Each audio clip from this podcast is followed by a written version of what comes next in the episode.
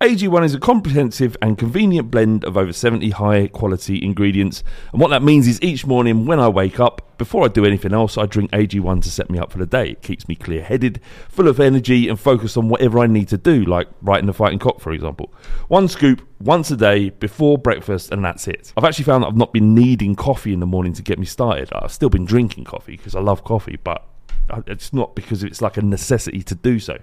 AG1 is made out of the highest quality ingredients subject to the strictest manufacturing standards. AG1 is NSF certified for sport, and this process involves exhaustive testing and verification that every serving of AG1 is exactly what you see on the label. If you want to take ownership of your health, try AG1 and get a free one year supply of vitamin D and five free AG1 travel packs with your first purchase. Go to drinkag1.com forward slash the fighting cock. That's drinkag1.com forward slash the fighting cock to get started and to help the podcast. Thank you very much. Have a great day and enjoy the show. It's time for today's Lucky Land horoscope with Victoria Cash. Life's gotten mundane, so shake up the daily routine and be adventurous with a trip to Lucky Land. You know what they say. Your chance to win starts with a spin. So go to LuckyLandSlots.com to play over 100 social casino-style games for free for your chance to redeem some serious prizes. Get lucky today at LuckyLandSlots.com. Available to players in the U.S., excluding Washington and Michigan. No purchase necessary. VGW Group. Void where prohibited by law. 18 plus. Terms and conditions apply. It's time for today's Lucky Land horoscope with Victoria Cash. Life's gotten mundane, so shake up the daily routine and be adventurous with a trip to Lucky Land. You know what they say. Your chance to win starts with a spin. So go to LuckyLandSlots.com to play over 100 social casino-style games for free for your chance to redeem some serious prizes. Get lucky today at LuckyLandSlots.com. Available to players in the U.S., excluding Washington and Michigan. No purchase necessary. VGW Group. Void where prohibited by law. 18 plus. Terms and conditions apply. It's the fighting. It's the fighting. Cock.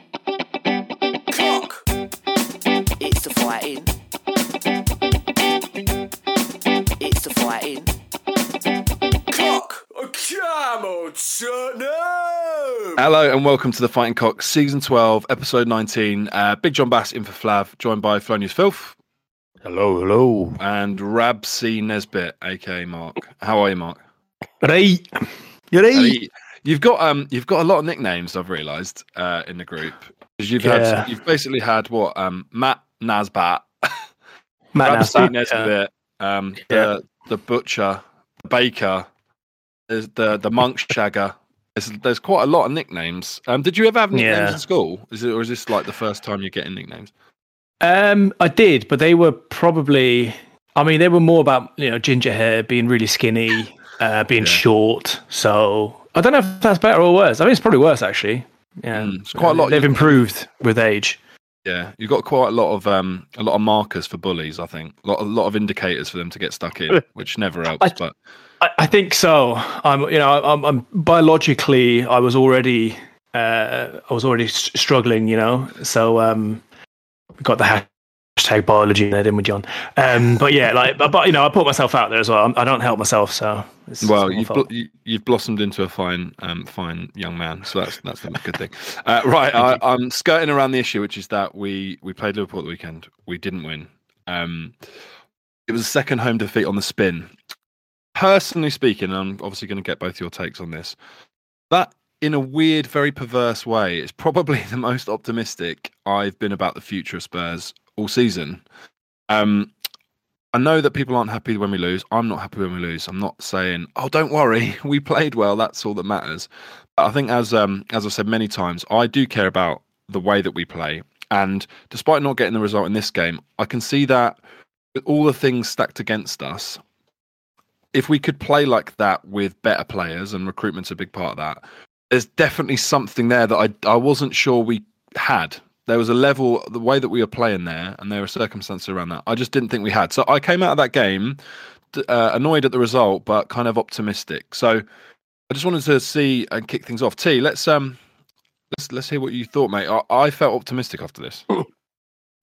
Um, I mean, I've I've been optimistic all the way through. Really, I think Conte is kind of making do with the squad and the players that he has. Um, you can't legislate for errors, which is what led to the second Sa- Salah goal. But I didn't come away from yesterday disappointed or angry in any way. It was just um, it was awful to lose. I don't think the first half was that bad. I feel like some sort of weird apologist, but I think we've had a lot worse first halves than that. It's just that um, Liverpool were clinical. So um, we take a while to get started, which has been well documented. I think we've been behind in our last seven games, I, I believe, at half time. So um, not half time, but um, so you've got someone like Salah, who's one of the best strikers the Premier League has ever seen. He's not gonna, he's not gonna, you know, pass up those chances. Maybe lesser strikers might have panicked with the second goal and you know maybe blasted over the bar, but Salah had the composure to punish um, Dier's mistake. But no, I didn't come away from yesterday's game particularly upset. It's just that um, Conte keeps saying, "Be patient." You know, you got to wait a few more windows to you know see what he can do, and I believe he's earned. I think he's earned it. I mean, getting us into the Champions League, getting us in the top of the group. You know, we're looking like we're going to be fourth going into the World Cup. I think um, there's a lot to be optimistic about, and I feel that um, you know in January we continue to build. I don't think we're going to get any. I don't think we're going to have another January like last year. We've got Kulusevski and Bentancur, but I believe that we're still going to get the building blocks in place for Conte to get to where he can get to, to be you know winning trophies and competing for the league. Absolutely, Mark. How did you um? How did you feel after the game, mate? Because I think it was a bit of a roller coaster of emotions during it. But how, now, you Mm. again, you've had a bit of time to process it. How, how do you feel about the result? I feel. I mean, look. Ultimately, we lost, and it was three points that I thought. I thought it was. It was very possible for us to to to get a point, and I thought it was. It was even. You know, also possible to to to, to win. So so to not win was was sucks. But like you said, I think it was. It's one of the the the defeats that sort of you come away thinking, do you know what, we we didn't do too bad, and and again, absolutely, the the pattern first half shit, second half good, uh, repeat itself. But yeah, look, I, I thought there were so many. Even in the first half, though, like you said, like we didn't we didn't we didn't look that bad. Even though Liverpool did did hammer us, it felt like a, a classic Liverpool game. You know, they, I think they had sixty odd percent, uh, sixty plus percent possession in the first half. So we did get hammered a little bit, um, but it was a dire total brain fart for the for the second one, um, and for the even for the first Salah goal.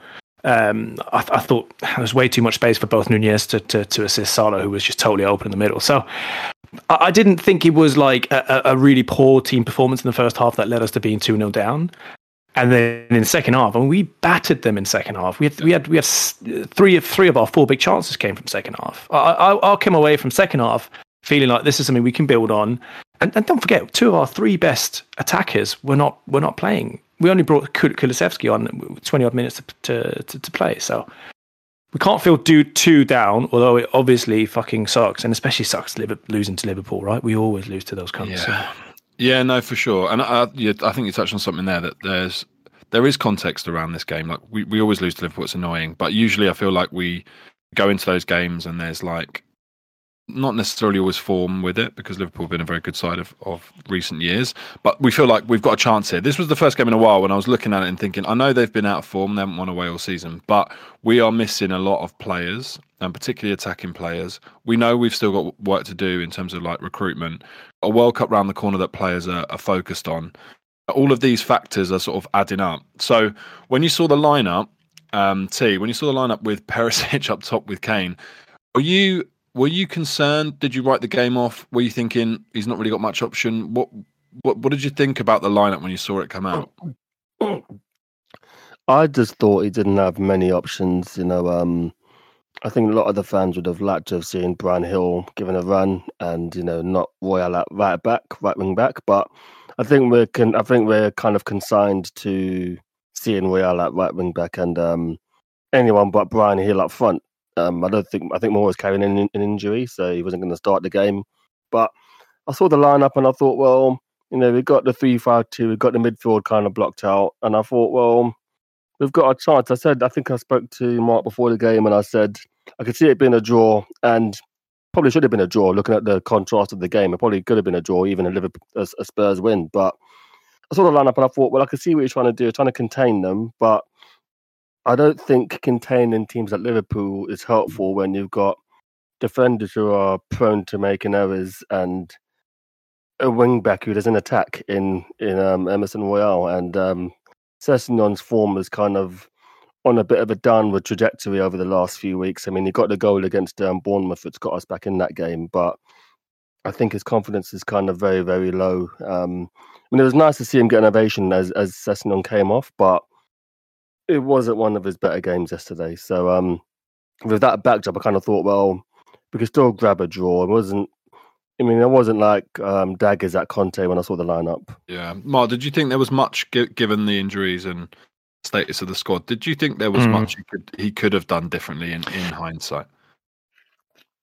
I mean, no, he didn't have many options. There, there are there, there were other things he could have he could have done. Um, he could have still, you know, he could, could have put put Lucas in and Perisic uh, as as the left sided striker and, and played a a three four three. But it wouldn't. It would have been probably too attacking for his for his liking. I think. Um, but I think we said that in the preview. There, there were a few options in there, and you could you could, have played a three five two with Lucas instead. But again, that would have been fucking dreadful. Um, ultimately, I, I- thought he did. I thought he did well. I mean, it was it was less of a three-five-two and more of a five-three-two, so more more more defensive than we probably would have liked it to be. Um, but as T said, he's he's got Sessegnon and Royal acting as our fullbacks um, in in that sort of sense. So so again, not not great. Um, although actually, I, th- I thought. I mean, I'm, I was torn about Sessegnon yesterday because I, I thought at times he had he had uh, Alexander Trent Arnold totally on toast, um, and it should have been a pen. I'm sure we'll come back to that. Yeah. Um, but even the even free kick outside the box as well. He rounded him several times, um, and and and Trent had to foul him. So yeah, I mean, but but up front, look, I thought it was interesting to see Perisic in a in a in a in a, in a position that we haven't seen him in so far. Um, and I think he did really well. I think it was probably probably his best game in a Spurs shirt, which just says a lot about the character and, and, and the, the the capabilities of this man who can who can play at an elite level at so many positions around the the, the pitch. Um, so I thought it was it was positive for, for those for those factors. Yeah, I think um, I think with with Perisic as well, like the thing that we all are aware of is his age and the fact that he doesn't, you know, he can't necessarily like he's not going to be able to sustain that playing every single game at that level.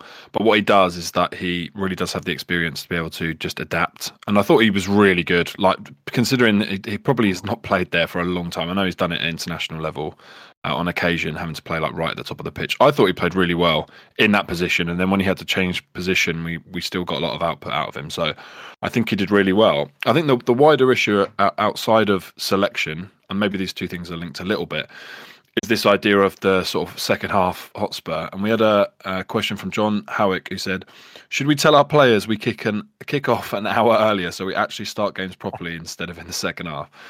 I think I think there is um I think now it's pretty well um kind of known that this isn't just like a coincidence anymore. There's there's like obviously some tactic around around this idea of like saving energy, whatever it is. But to your point, T, I'm not, I'm not sure that this is making much sense at the moment because I feel like when we've when we've come out and had to play because we've gone a goal down, we've looked so much better being on the front foot to the point where we're forcing teams back. Now I get the argument of yeah, but they've got a goal, so they're going to sit and defend that. I I do understand that as well. I'm just a bit concerned by this like whole concept of where we play a half to sort of save ourselves and then like try and win it in the second half. And do you do you think that was a factor in concentration? Because again, I thought Dier had a great second half, and he was pretty fucking at fault for, um, well, certainly the second goal. Is this a, like is this does this make sense? What we're doing here? This I, I believe that the idea is that we're going to conserve energy. Then when you look at the running stats, like we're well at the top in terms of running stats. So are we actually conserving energy? I'm not really sure. So it's a confusing thing. I don't know where you sit with it, mate. It's I don't know. Is it an admission that Conte's got it wrong in the, in the team selection and the tactical selection, and the fact that um, the team and the formation he starts very rarely gets to the hour mark with the same sort of formation and tactics. But you know, um, formations evolve throughout games anyway. But um, it's very high risk, and when you when you're get a team as clinical as Liverpool, who are comfortable having the ball for ninety minutes, we're not comfortable having the ball for ninety minutes. So we can't really be in a situation where you know where we can try and contain teams because we just I mean obviously Conte has to build from the back but I mean Dier and Davies used to be fullbacks so they should be better on the ball but sometimes they look like they look they look all at sea. But yeah, this whole um this whole opening forty five minutes playing rubbish. It's oh I don't know. Um,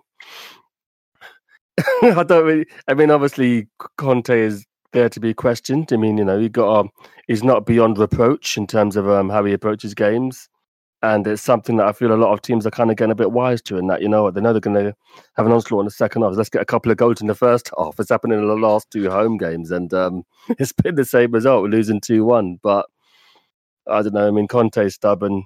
Um, he's um, I mean, he's um, he's achieved his objectives, which is I guess is get top in the Champions League group and being within within being in the hunt for the title, like within ten points of the of the team at top. But it's just um, I don't know. This whole um, this whole half half thing is a bit stressful, especially in the ground. Um, we're going to touch on probably the booze at half time as well. I mean, it's it's easy, you know, being on going on social media and being objective after the game, So you know what, you know, we're still building something, but it's not it's not a relaxing game to watch.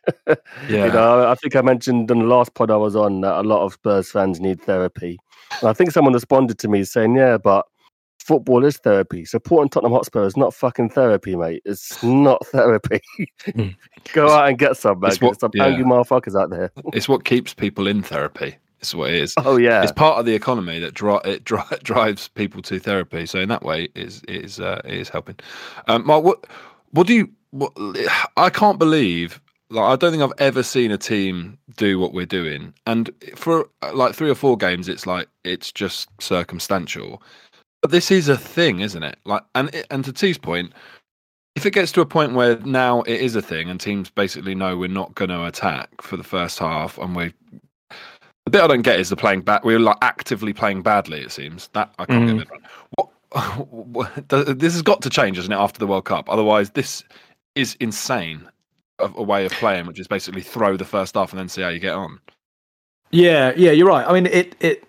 I, think it will as well. Um, I, I don't think this is a. I don't think this is this is this is his strategy for the whole for the whole season. Um, but the the schedule's been brutal, um, and this has been his way of, of, of dealing with it. So I, I guess what you've got to do is is I mean I guess we could do like a sort of a. It's not even a half the season, is it? It's like a third of the season by the time we get to the World Cup, or just over a third. Um, you could sit down and take stock of where it's gotten us to. At the moment, we're we're still fourth. Uh, we're we're a point behind Newcastle in third. Um, Man U, even if they win their next game, won't get above us uh, into fourth. Um, and we've got a, a winnable game before the break. So I think I think it's it's we have to look at it from a slightly more sort of well, we have to look back at how, how it's been rather than how it feels right now. Uh, once we get to the end of the, the, the season or the halfway mark, um, I don't think it's going to be what he sets out to do after the World Cup. Um, I, I, you know, hopefully we get through the World Cup without too many injuries, and we'll see something that's slightly more akin to what we saw at the last, uh, the, the tail end of last season, um, wh- where we did play better across the two the, the, the two halves. I do think. I, I said this in the preview for the Liverpool game as well. I, I there's definitely something to I think that's established by now that we're trying to conserve energy in the first half, but I don't think he sets us out to to play this shit. I think he just and we, we see it in the first 10 minutes, right? Like we play decent in the first 10 minutes and mm. then the players just fucking drop their guts and they, they lose their heads a little bit. I just don't think they're they're used to playing you know, if, if you're Conte, you're you're thinking you've got to play pragmatic, you've got to play a little bit cleverer. Don't don't spend your energy on on needless dribbling or chasing after balls because you are set up a little bit more defensively, so you don't have to chase the ball so much. You've just got to communicate to your partners, and they'll help you out. They'll support you if you're caught in a in a one v two. Um, so yeah, I don't think he sets out that way. He doesn't. He doesn't want us to to play shit, and he doesn't want us to play flat and with no energy. Um, but I think the players may be interpreting it that way, maybe subconsciously, but but it's definitely not the way. This is not the way he wants us to play. It's it's it's he sets out with a different idea, and then it just ends up that way. But and it and it all kind of comes back to this point. We like we need we need better players, man. Um, I like the idea though that he is going right. First half, play shit. If there's a ball on, smash it to the stand. Take a bad touch Yeah. when you get time. Like make sure you take That's a bad it. touch. If there's a, if That's there's an option, if there's an option to go long, smash it as far as you can.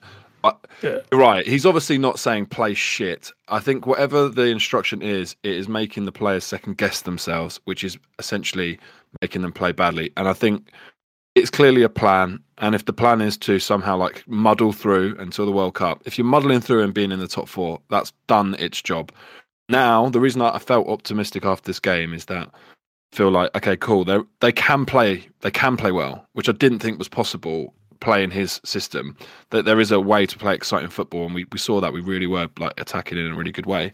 And we also could have had a penalty tee when it was when it was one 0 So we started quite well. Then we conceded. Then we had the pen, this penalty incident where the ball gets played into Sessegnon, and then he's in the box. And I mean, I, I watched it immediately in real time and did the classic football fan thing and just shouted penalty because it's a foul on our player in their box. And I kind of thought, oh, maybe it's a bit soft. Seeing the replay, that that's a penalty. Like it's it's an easy penalty for me to be given, and we saw it with the Cancelo one that was given like earlier that weekend. That's very similar. Should, was it a penalty penalty for you, mate? And would that have would that have changed the game? I mean, I was at the other end of the ground, so it looked a little bit like a shove from where I was. But um, the Cancelo penalty was soft as well. So, but it's just a, it's the consistency that's the issue, not whether or not it was a penalty. It's just that for one game it won't be a penalty, then for another game in the same weekend it, it will or it won't get given. It's just uh, it's a bit shambolic. The players don't know where they stand anymore, and um, you know I was a bit harsh on Sessegnon earlier on. You know, Mark pointed out that he got behind um, Alexander Arnold a fair bit during the game, and I feel that was frustration on Alexander Arnold's part because he just kept getting around him, and know, there was a shove in the back. He didn't make any attempt to go for the ball, and if he was given a penalty and he put it away, that just that changes the whole complexion of the game. So um, it is it is frustrating, um, but yeah, I, I don't know. It's as I, I think it's just the inconsistency that's the most frustrating issue here, not whether or not it was a penalty. I mean, the rule should just be hard and fast. You know, it's, um, it can't just be a penalty and a sending off on top of that for Cancelo in one game, and then I don't think Alexander Arnold even got a yellow for for that challenge either. So it's just it's, it's Well, it, up. Well, if if if he'd if he'd got a yellow, the, the ref would have been acknowledging that there was a Yeah, there was yeah. foul play, which he which he didn't even do. And The, the the the the problem the problem with the whole, like you said, it's definitely the inconsistency is the biggest problem. And what's what's really interesting is the, the our ref for this game was the VAR ref in, in the City game. So he actually called the the the the ref. I can't remember who was on the on pitch ref there, but he called him to the VAR screen and went, "Oh, you, oh called him and said, "Oh, you, you should look, you should look at this because this, this, you know, there's a shove in the back. This is definitely a penalty, and it's a red, it's a sending off as well because it's a, you know, an obvious goal scoring chance." Uh, so, so he does that, and then literally the day after, when he's on the pitch himself, he doesn't see it. Like what the, like what? Like the, that's an even bigger inconsistency. It's just so insane. They had a, a, an interesting point on the View from the Lane podcast where they said that they he he he's probably seen the reaction to mm. his that the red card and the penalty on social media, and then that's in the back of his mind. And I sort of get human nature, you know, plays a trick on you and all that sort of stuff. But that's exactly why the fucking refs shouldn't be in Stockley Park in the VAR box. It's it's just the whole thing is so insane. It's just it's ridiculous. And uh, sorry if I can answer um, the the question to T as well. I think it definitely would have changed the game. I was scoring a, a, a penalty at 20, 20 odd minutes when, and the game is one one all of a sudden. Liverpool's actually got to got to try and chase it um, to to try and get the three points because they need them a lot more than we do. It changes the whole complexity of that game. Um, so yeah. Anyway, so I, I think I'm still pissed off about that penalty. I've just realised now. Yeah, I um, at the time I, I, I was. Few, I mean, I just tweeted immediately. I, I just don't know what the rules are, and there were multiple incidents of inconsistency in this game alone. There was there was one where the ball goes up in the air. I can't remember who it was, but essentially, like Salah gets caught a little bit on his thigh from like a trailing leg, goes down, free kick. The exact same thing happens to Kulusevski in the second half. Nothing given. There was a Cess incident after the penalty, which was on the edge of the area, where Alexander Arnold again just does less this time Yeah, than the one that was the literally. penalty, and we get free kick. And that's the stuff that just galls me because I'm like, I, I hate talking about referees because I sort of think they're usually shit for both teams. But you only mm. ever talk and notice about your side of, of it. But I really felt in this game it was it was bad. I'm not saying he's like trying to make us lose, but the bad decision definitely fell our way, and that, that was a cause of frustration. They I should think- be in front of the fucking media. I, I feel as well. I mean, that's been mooted that they should explain their decisions, even if you know they go and fight the press and they make a howler. I feel that um, their decisions are, you know, they're costing teams money, costing teams league places, costing teams games. I just think that I mean I'm not expecting the Spanish Inquisition to be given the third degree about you know the previous day and whatever, but I feel that in terms of the decisions for the game, they should be at least asked to explain them because they might even educate the fans in, in a way, you know, because there's little, Mm. I, mean, I don't read the rules. I mean, there's probably about 100 bylaws in the latest season's rules, but there should be put in front of the press to explain the decisions. They have to be. Is, is that that point now? Yeah, um, to, uh, to be honest, I, I'm at my wits' end with VAR because I just if the ref hasn't given it, and then you can see on the replay that it's a penalty, that is a big mistake. And I thought that was the whole point of VAR is it's supposed to clear up obvious errors on the pitch. The one thing that I, I always get wrong is I the offside thing, which is slightly different. It's not clear and obvious. That's more to just do with is he off or on, and that has its own bunch of fucking problems because it's to do with the lines. So yeah, I think it's I think it's shit. I, I think there aren't many people left who are holding on to VAR is the answer. Um, it's fucking shit, and I hate his guts. So there we go. Um, so that didn't help us not getting that penalty and us going in um, with a bit of a shocking first half performance. We had a question from um, eight eight one four who asks, "How do you get people to stop booing when it's half time?" I get we're not great in the first half at the moment, and it's a minority of fans, but it gives Spurs fans a really shit look. Okay, round two. Name something that's not boring. A laundry? Ooh, a book club. Computer solitaire, huh? Ah, sorry, we were looking for Chumba Casino. That's right. ChumbaCasino.com has over 100 casino style games. Join today and play for free for your chance to redeem some serious prizes. ChumbaCasino.com. No purchase necessary. Void where prohibited by law. 18 plus terms and conditions apply. See website for details. I'm always torn on this subject um, because I kind of feel like people can do what they want. If they want to boo, they, then fucking boo. Like you pay the money, do what you like. There's loads of things people do in society I don't agree with, but I'll give them the right to do it. Um, but in this instance, you want your team to win.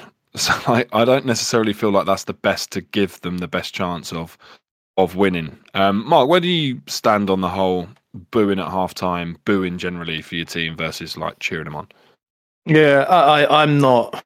I'm not for booing. I think it's silly. I think it's quite childish, if I'm honest. Um, uh, you know, I like. I get people's. I understand people want to to make their opinions felt, but it's it's just it's the worst and and least intelligent way of doing that. And I'm definitely not not a booer. Um, I think I think yesterday was just perplexing and, and really actually quite frustrating um, as a as a as a Spurs fan who who goes to games and you know you know I pay my season ticket. I, I I love going to games, but what, what are these guys? What are these people trying to do? Like it feels like they're actually starting to fuck things up for us. Like and Conte mentioned it after the game um, a couple of times. Um, like this, we know this man doesn't need an excuse to get frustrated with the club. So, so this this doesn't help. You know what? What are you booing about? Like, we're behind against uh, six-time Champions League winner and recent Premier League champions Liverpool.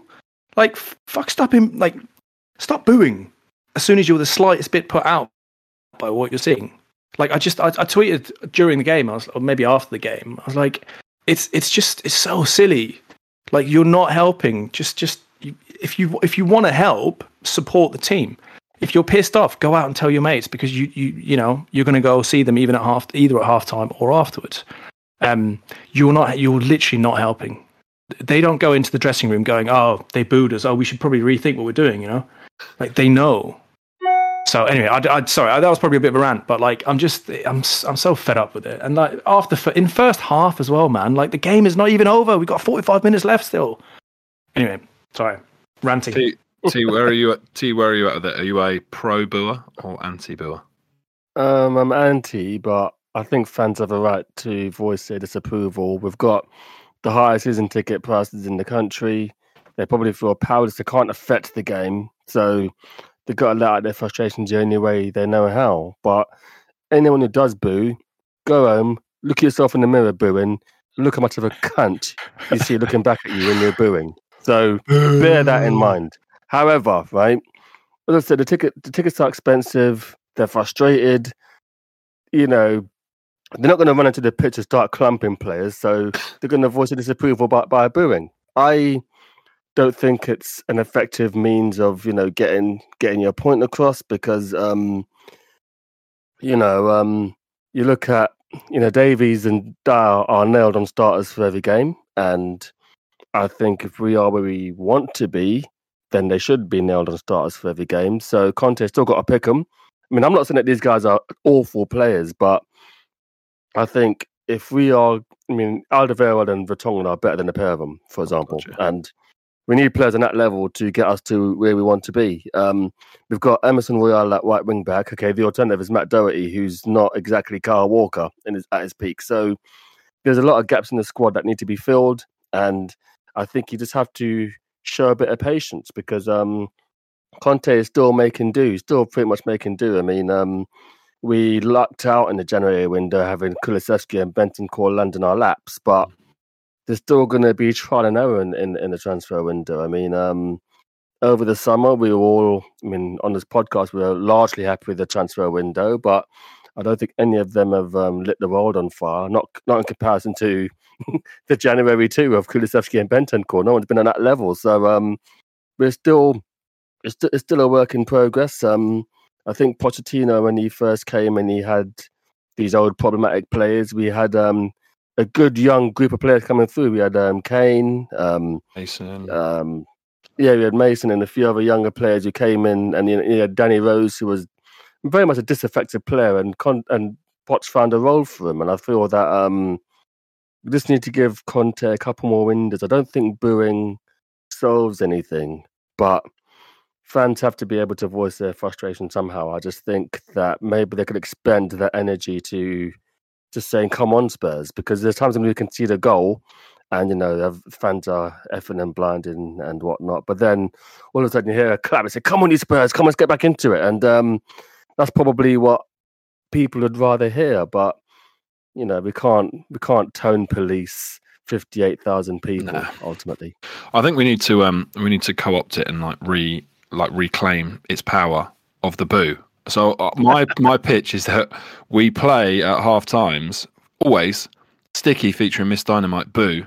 And then, and then it just sounds like everyone's letting off gun fingers, like garage skanking in the in the crowd. And then the players will be like, "Oh, that's a fucking banger anyway." So maybe they're just they're loving it. They're absolutely lo- loving life. So that's my that's my plan. Sticky. It, Put anyone from tannoy. uh, Yeah, exactly. Anyone who's responsible for the music at half time at Spurs, boo by Ms. Dynamite and Sticky. That's the one.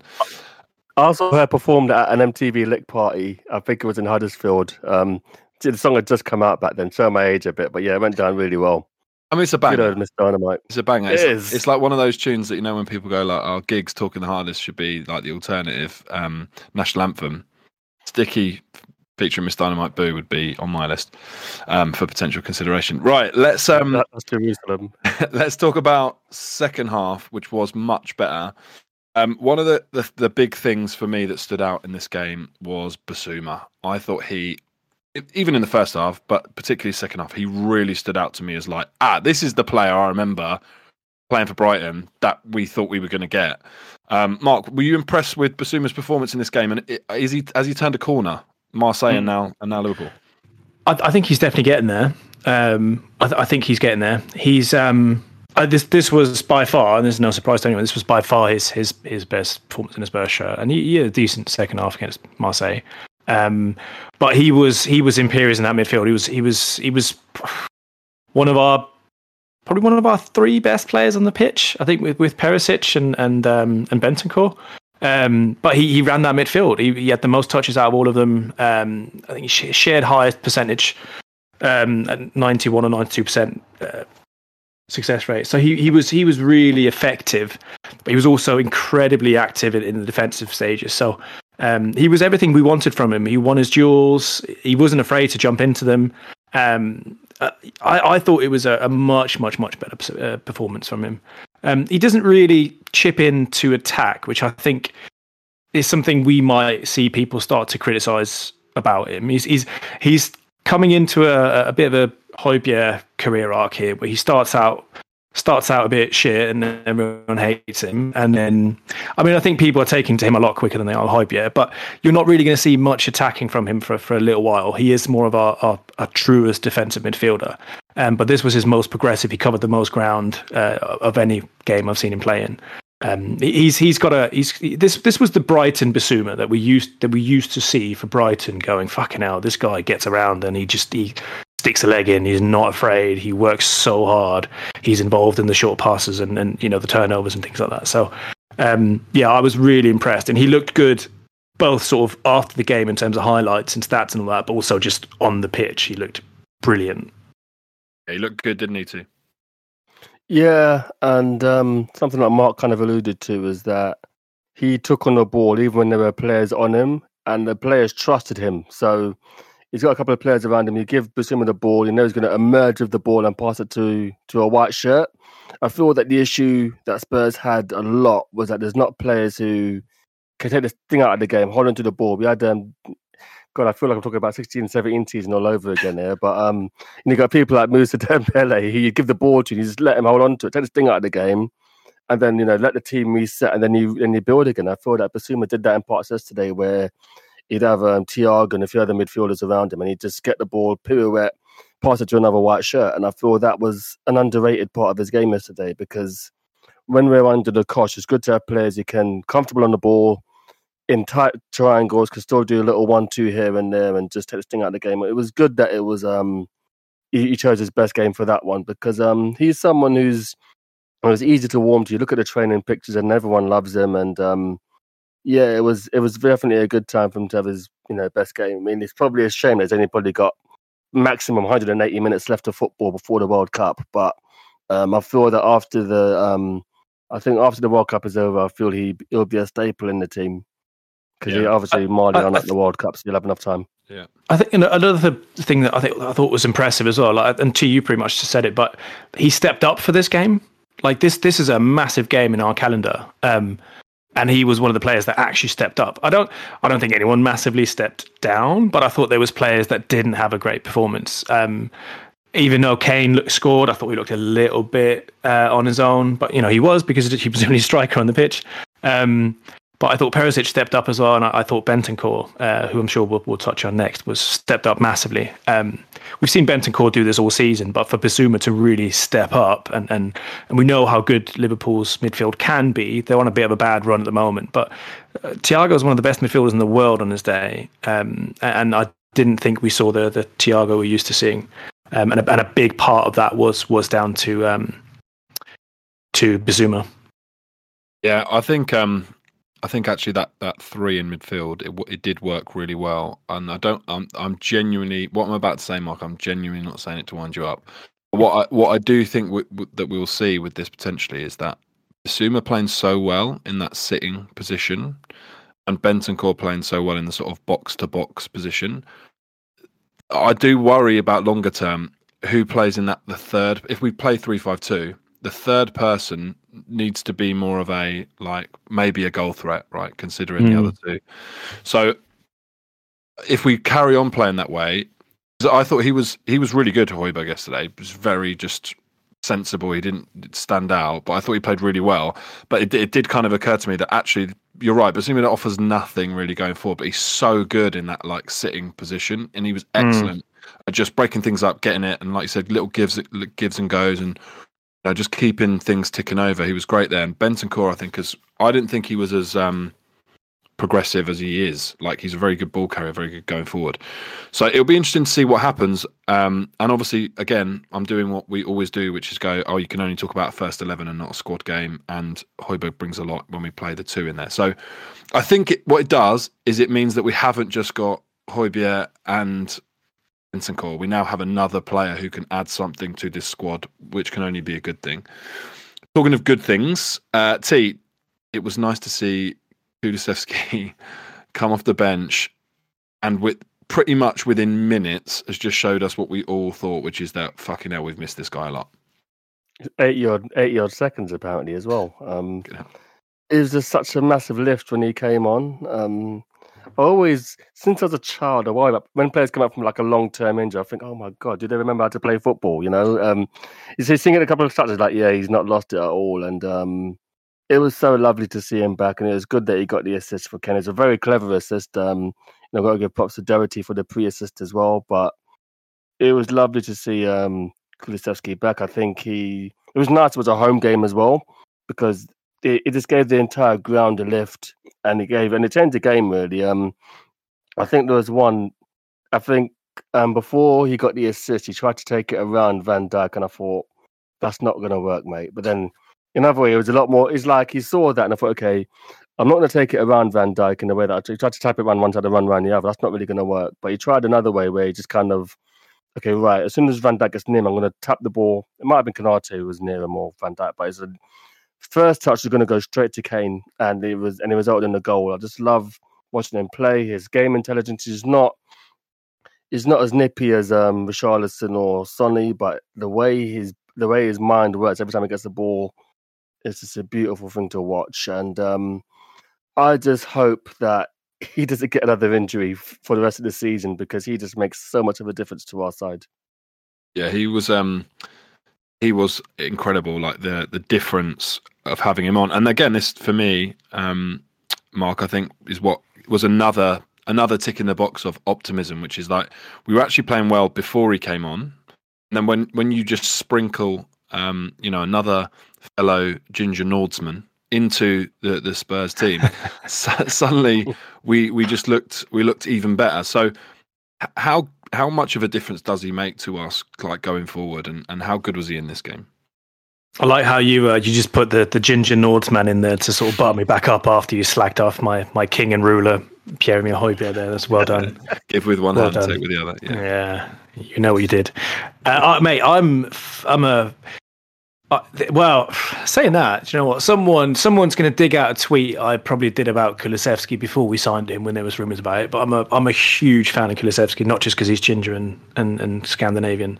Um, but th- this game is a perfect reminder of how crucial the, that guy is is to us. Um, you know, we we had excuse me in in I think twenty odd minutes he had uh, a key pass, a successful cross. He, I mean, he had 16 touches, which is almost half of what Kane had in the whole game. Again, I'm not slagging Kane off, but I'm just it's just an example. Um, he was absolutely crucial, and obviously the assist. Uh, you know, he was taking he was taking players on in a way that I don't I, I don't really see many other of our players do. Like he's he's just so he's so confident for a man who's 22 years old he's so confident in taking taking on his his uh, the defenders in front of him. Um, I just I love watching him play, and and and you could see how everyone got a lift as well. Kane all of a sudden is ten yards further up because he knows he's got some support in in, in creating from midfield. Um, like it, it's just that that's that's one of the definitions of really great players is they lift the team around them, and and Kulusevski is starting to do that for us. I don't want to like we we we do also do this. I just want to temper this with the whole you know, Spurs fans, we're very quick at as soon as a player is out injured, we, we muse about, oh my God, this player is so important to us. And Skip is a great example, right? We're like, oh my God, Skip's the best midfielder in the world. When he comes back, he's going to change everything. Højbjerg's out, Bentancur's out, Skip's back. Like, but Kulusevski is that. Like, he genuinely is. He's so fucking important to us. And it's just, it's so good to get him back. Um, and I hope he plays. I'm not sure if I want him to play against Forest. I think we should have enough, but um, maybe comes on second half. But he should play against Leeds. He should start against Leeds because we need to get these last three points in the bag before the before the break. yeah and i guess he's not going to the world cup so just get some minutes in his legs and Yeah, exactly. go from there um, ben foreman asks despite the result was the second half the most entertaining you've been watching spurs this season i can answer that very quickly yes t what do you think Um, yeah, I guess it was. I guess it was. I missed a bunch of games at the start of the season. One of them was um the Leicester six two, and that was an entertaining second half. But I feel that yesterday just showed that something I've said for the last eight nine years that we can we can go against any team and give them trouble. And okay, Liverpool are in what? Then I can't see that far down the league. Are they eighth or ninth or seventh, whatever the fuck they are? But they're still Liverpool, you know what I mean? And we made them look ordinary for for very long spells. And um, I, I'm I'm very high on Conte, and I think that it's not so much that the football is born; it's just that when certain parts of the machination, when certain parts of the machine just don't go how you want it to go, it just looks fucking dreadful and pedestrian.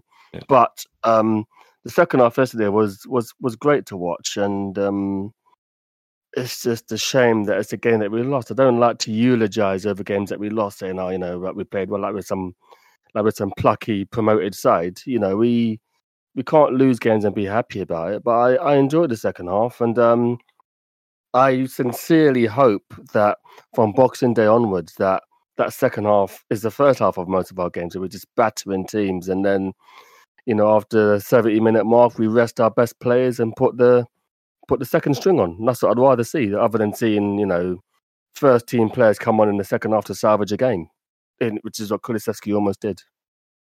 Um, how about you, Mark? What, where do you think we're at? Would this be Yeah, I mean, sorry, go on. yeah, no, go on. Just where where where you think we're at in terms of this this being the most exciting half of football, and where does this leave us going forward?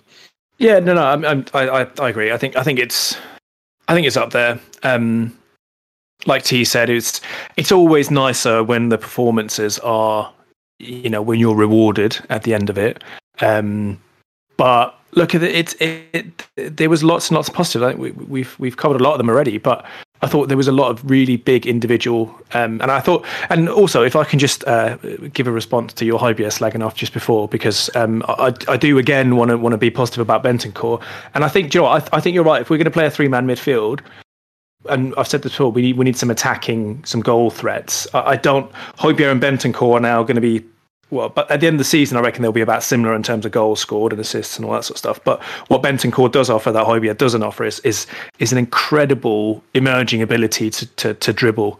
We saw a few sort of just amazing little dribbles in this. Yeah, if the man had half our total completed dribbles in that whole game, he had four dribbles out of eight for the whole team. He's he's emerging as some sort of I mean, he, he is the the Dembele, the new Dembele. Like he he just is. He's he's becoming Dembele that player for us. He is. Yeah. It's it's it's and it's it's brilliant. You know. Um. So so yeah. Look, I, if if this is the game that that that solidifies uh, Bentancur as as two of the three we're going to be playing midfield after the January and summer transfer window, and Højbjerg goes on the bench. That that's that's fine. That's probably as big a praise as I can give Bentancur, isn't it? Yeah. D- uh, for the record, I don't think Højbjerg will be on the bench for some time, and uh, I, been- I don't think so either. He's been, look, he's been one of our best players this season. I'm just m- making the point. It just it suddenly occurred to me. Actually, that what we what we need is at least competition. It shouldn't be a no brainer, and it currently is a no brainer that he has to play every game because he is, you know, our best, if not arguably one of our best midfielders. It's just nice that we've got some competition in there, which is which is really good. Yeah.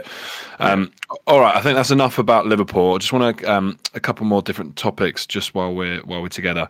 Uh, it's been one year of Conte.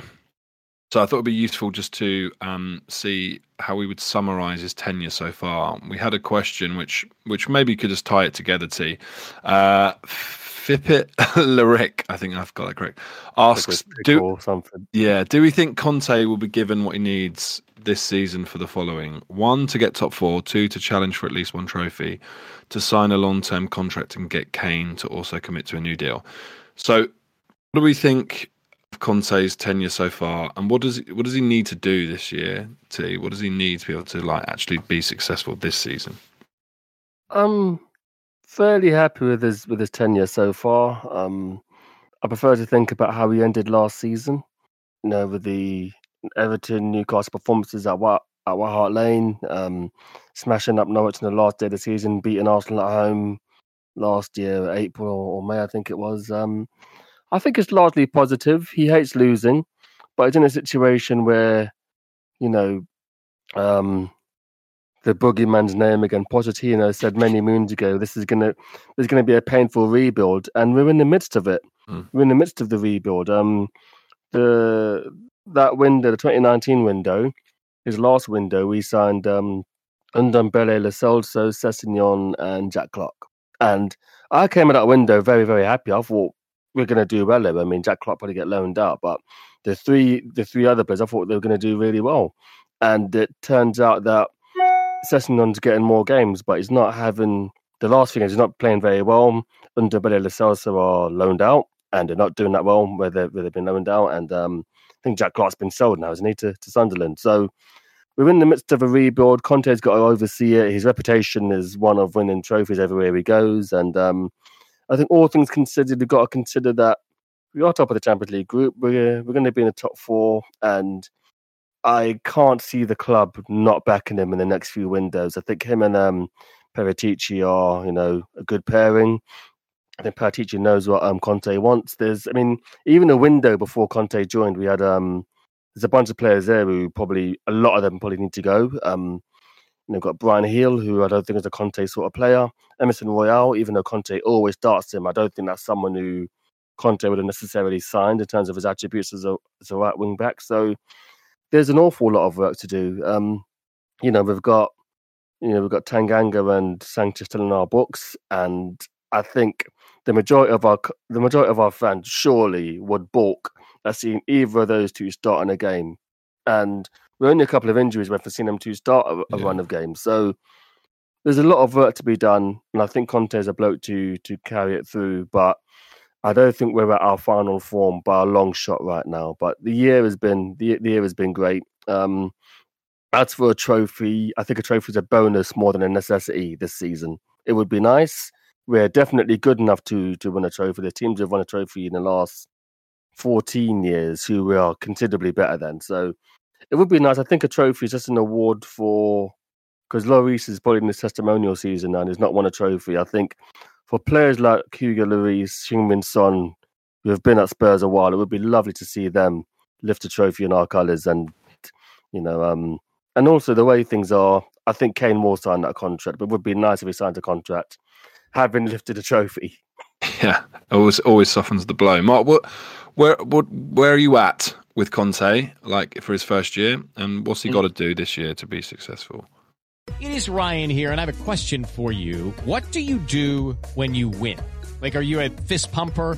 A woohooer, a hand clapper, a high fiver. I kind of like the high five, but if you want to hone in on those winning moves, check out Chumba Casino. At chumbacasino.com, choose from hundreds of social casino style games for your chance to redeem serious cash prizes. There are new game releases weekly, plus free daily bonuses. So don't wait. Start having the most fun ever at chumbacasino.com. No purchase necessary. VGW Group. Void were prohibited by law. See terms and conditions. 18 plus. Yeah, I, T, I think T said most of it there. Um, thanks T for taking the bread out my mouth. Um, the the um, yeah, it's it's it's it's literally all, all that T said. I, I totally agree with all of it. I, th- I think he's done really well. Um, I think he had a tough he had a tough task when he came in. I mean, you look at some of the dross, absolute dross, and and look, most of it is still out on loan. Let's not forget we've got Joe Rodon and Harry Winks and Lo Celso and Ndombele coming back. Alfie Whiteman as well, I think, still on loan. So, so there's a lot of players, and he, he, you know, he's just kind of postponed that a little bit, or, or you know, Paratici has. Um, so there's still work to do, but in terms of the players he's brought in, I mean, there, there has been as much play, some some fans I don't think want to maybe recognise it, but there has been an immediate impact from a lot of the players that he's he's brought in. You, you think of Perisic, Bissouma, uh, you know, Lenglet and Richarlison. At least, if you, if even if you're not fans of those players and you're like they're shit, they've given us depth, they've given us options rather than the the, the, the tossers we had there. Uh, that's a bit harsh, but you know, I don't mean that. Rather, the, the players we had to stop with. So, look, there, there, there's there's still plenty of work to do, but you can only be satisfied with, with what he's done for us. You got us top four over over Arsenal last season, and this season we're still in the top four as well. So, like, yeah, uh, but you can only be happy with it. Yeah, yeah, I think that's completely fair. I mean, I think um, I think I've been pretty vocal about that. I don't, I haven't uh, to date enjoyed the football. That I back the guy to be the guy that's going to get us to where we want to get to, and you know, I think the re- the reason for that is all the reasons that you've given. Right, there's there's a long way to go before he can actually formulate the team to play in the way that he wants to play to get the results, and to to do it in a in a fashion that is more appealing on the eye. So he's only, you know, he's limited by the tools that he's got at his disposal, and also time. Like football now is so immediate. He's only been here one year, and there's a there's a you know a raft of managers. Pep, Klopp, uh, took multiple seasons to win trophies with teams now who were like, ah, they're just you know they're elite teams with amazing players. it took Pep a little while to win the league. It took you know Klopp a couple of seasons to get that Liverpool squad into the shape they wanted and mould it into the way that he's going Four, to. four, four seasons for Klopp. It took four years There you go. to do anything. He was they were fucking trash for the first two of them. There you go. And now, and now people are sort of losing their minds about you know what the scum are doing. It's like, but again, that's taken them years to get to this point of going. We need to get rid of him. He's not good enough. Back him. They back him. Oh, he's still not good enough. And now they're starting to be in a position where they're looking better. Right? We we've only been one year into this project. The the signs have been pretty good in terms of the recruitment so far. You know, if again, if you look forward to next year, let's assume that Jed Spence isn't hasn't got some sort of um, problem with him that it means he actually can't play football and the club are just covering it up. He's actually a good footballer and Conte wants to develop him and he sees him as a young prospect who he wants to develop. Next season, we we should hopefully see him at least be rotated in. We've got Destiny coming next year, who's ripping it up in Serie A. Same thing, right? Maybe there's a bit of time for him to develop and get used to the way. But that's two really exciting young prospects. We're definitely going to do some business at centre back. So again, like we had some quality there. We definitely need an attacking midfielder, so that will be an exciting change. And we've seen when we lost Kulusevski how much of a big issue that caused to our squad. We need another couple probably of those sort of attacking players. I mean, City have a raft of them to be able to call upon. The the best clubs have multiple players that can play in those positions to really like help. That's what we're missing, and that does take time and a lot of investment. So I think we just all of us, whether like me, you're not like head over heels in love with the football right now, um, or you're really invested. Either way, the same thing applies, which is we've got to give someone a good run at it. This guy's CV and what he's achieved in the game, and what we've already seen, like with some of the performances and results that he's managed to get, he's the guy. Like we have to give him that time. So um, let's see what happens. I think this year, if we can consolidate Champions League, go far in that competition, would be great. If you manage to pick up an FA Cup or a League Cup, that would be great. Um, so that takes me forward. Just two more topics before we before we go, just very quickly.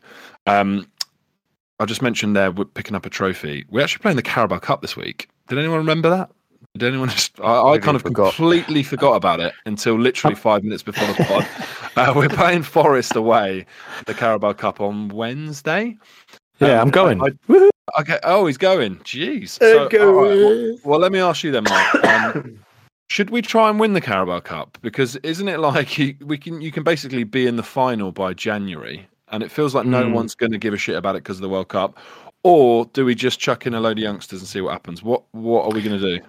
Well, isn't isn't this the one that City's won like five years in a row, and they just fucking love it because they Yeah. can essentially, essentially, Pep looks at the Carabao Cup and just go EFL Cup and just goes, "Ah, this is a great chance to test out my, you know, my squad depth and my my bench because he just plays a total second string eleven and still just wins it at canter." Um, so I mean, look, uh, Pep is being um, he's being pushed in the league for the first time in a, in a while, so maybe that's our maybe that's our window. Um, like, like fuck it. Look, look, we're we're Tottenham Hotspur. We can't be snobbish about winning trophies and that. As long as it doesn't have a detrimental impact on us getting top four, I'm I'm all for it. Fucking go for it. Um, and look, I'm you know we'll probably see Jed Spence. So Yes, uh, a lot of people will be happy finally. that. There's only one thing I want in this world is to see Jed Spence play for Tottenham. I don't even know if he's any good. I'm just so committed now to the idea he should play. I love it. It's just everyone's just, doubling down. I I'm love just it. obsessed. I'm obsessed. Until he starts playing games, I'm just gonna basically think of him as Cafu, and and that's how outraged I am. I'm sitting there going, "We've got Cafu on the bench. He's not fucking bringing him up." Peak Cafu's been pied up. Emerson Royal. I'm fuming. That's how personal I'm taking it because I just said it. He should play, and now I'm I'm doubling down. Um, T, do you give a shit about the League Cup? Do you want us to just play with the kids? Where where are you at with this one?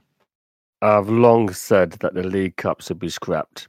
Having said that, I would fucking love it if we won it. Um, there's a last trophy that we've won. Um, but you know, because of the World Cup, you know, for all of its ills, if the if the Carabao Cup was when it was supposed to be and not in the fucking middle of November, then we would have seen the likes of um, Jed Spence and even Sarr, who probably wouldn't have got a game anyway. See a bit more of them and have a bit more of um, you know, see what they're about.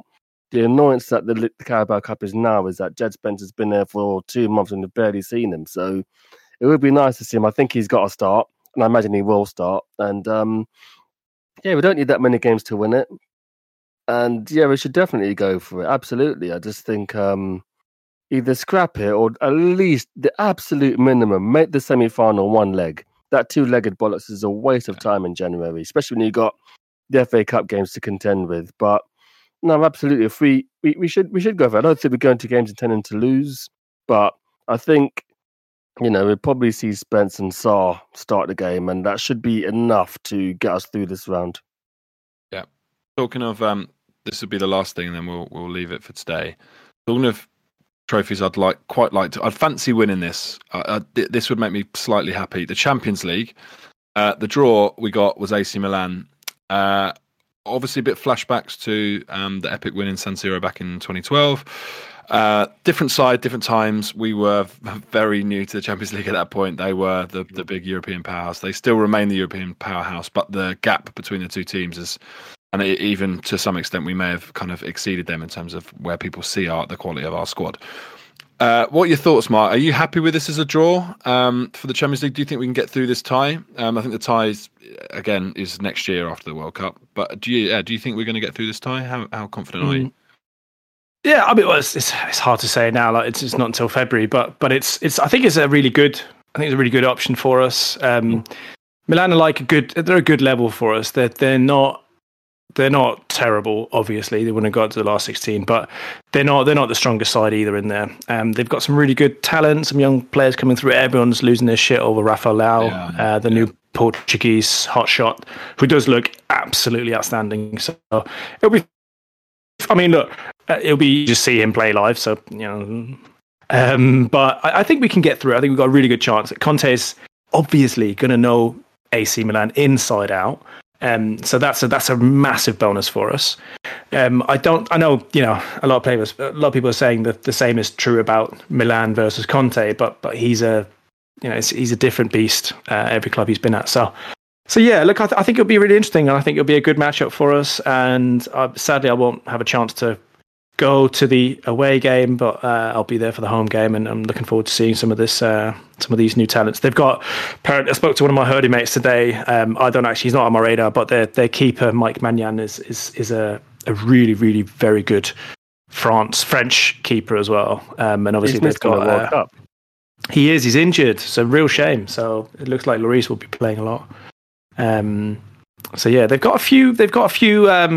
You know, obviously, Giroud plays for them. Tomori, ex Chelsea, plays for them. So there's a bit of a there's a bit of a UK vibe going on there as well. Yeah, T. Um, yeah, we don't give a fuck about AC Milan. We're going to smash them up, aren't we? I can hope so, but it's a sign of how far we've come that um, we're drawing teams we've got a little bit of a recent history against. Um, you, you, get these probability little matrices that come up when the first round is over and you see you can draw. And we had, um, I think it was either Inter Milan, AC Milan, or Dortmund teams who have played already. Yeah. And it's like, well, they've been in Champions League so long now that it's like, oh, we've played them already, been there, done that. Um, I went to the San Siro back in 2010, the Bale hat trick. So I'm not dying to go back to to this to the game in February. The police treat us like fucking shit anyway. So not a rush to go back to Europe. But it's it's a nice draw. Um, I think we're two well matched teams.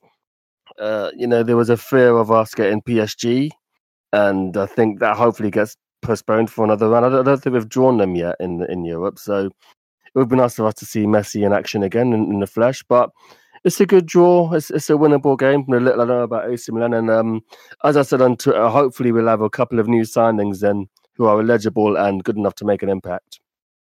Yeah, for sure. I am. Um, I'm really happy with the draw. I realised uh, watching the the Marseille game and when Højbjerg's goal went in, I am all in on the Champions League. It's my favourite thing about football by, by some way. Like I, I basically have realised that the Premier League is almost impossible to win now like and it's going to get harder the champions league is obviously the like the elite competition but in some ways because it's a knockout competition there's more chance of. I mean, we saw it with ourselves getting to a final. You can you can do that um, eh, just as a one-off.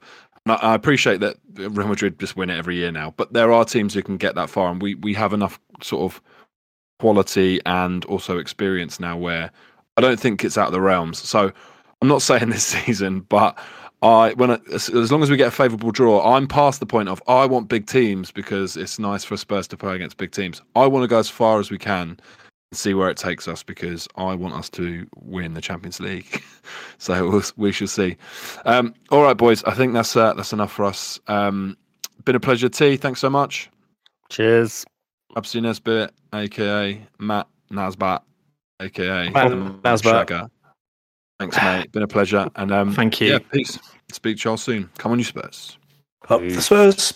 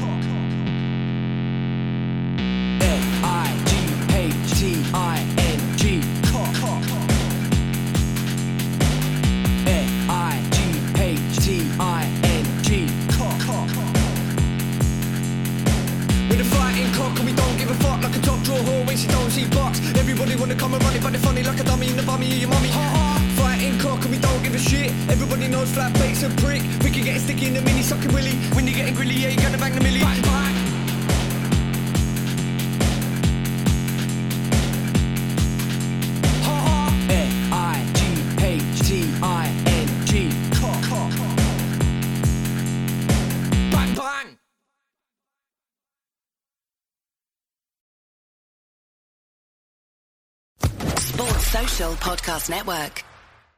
Hey guys, it is Ryan. I'm not sure if you know this about me, but I'm a bit of a fun fanatic when I can. I like to work, but I like fun too. It's a thing. And now the truth is out there. I can tell you about my favorite place to have fun. Chumba Casino. They have hundreds of social casino style games to choose from with new games released each week. You can play for free anytime, anywhere and each day brings a new chance to collect daily bonuses. So join me in the fun. Sign up now at ChumbaCasino.com. No purchase necessary. VGW. Void were prohibited by law. See terms and conditions. 18 plus.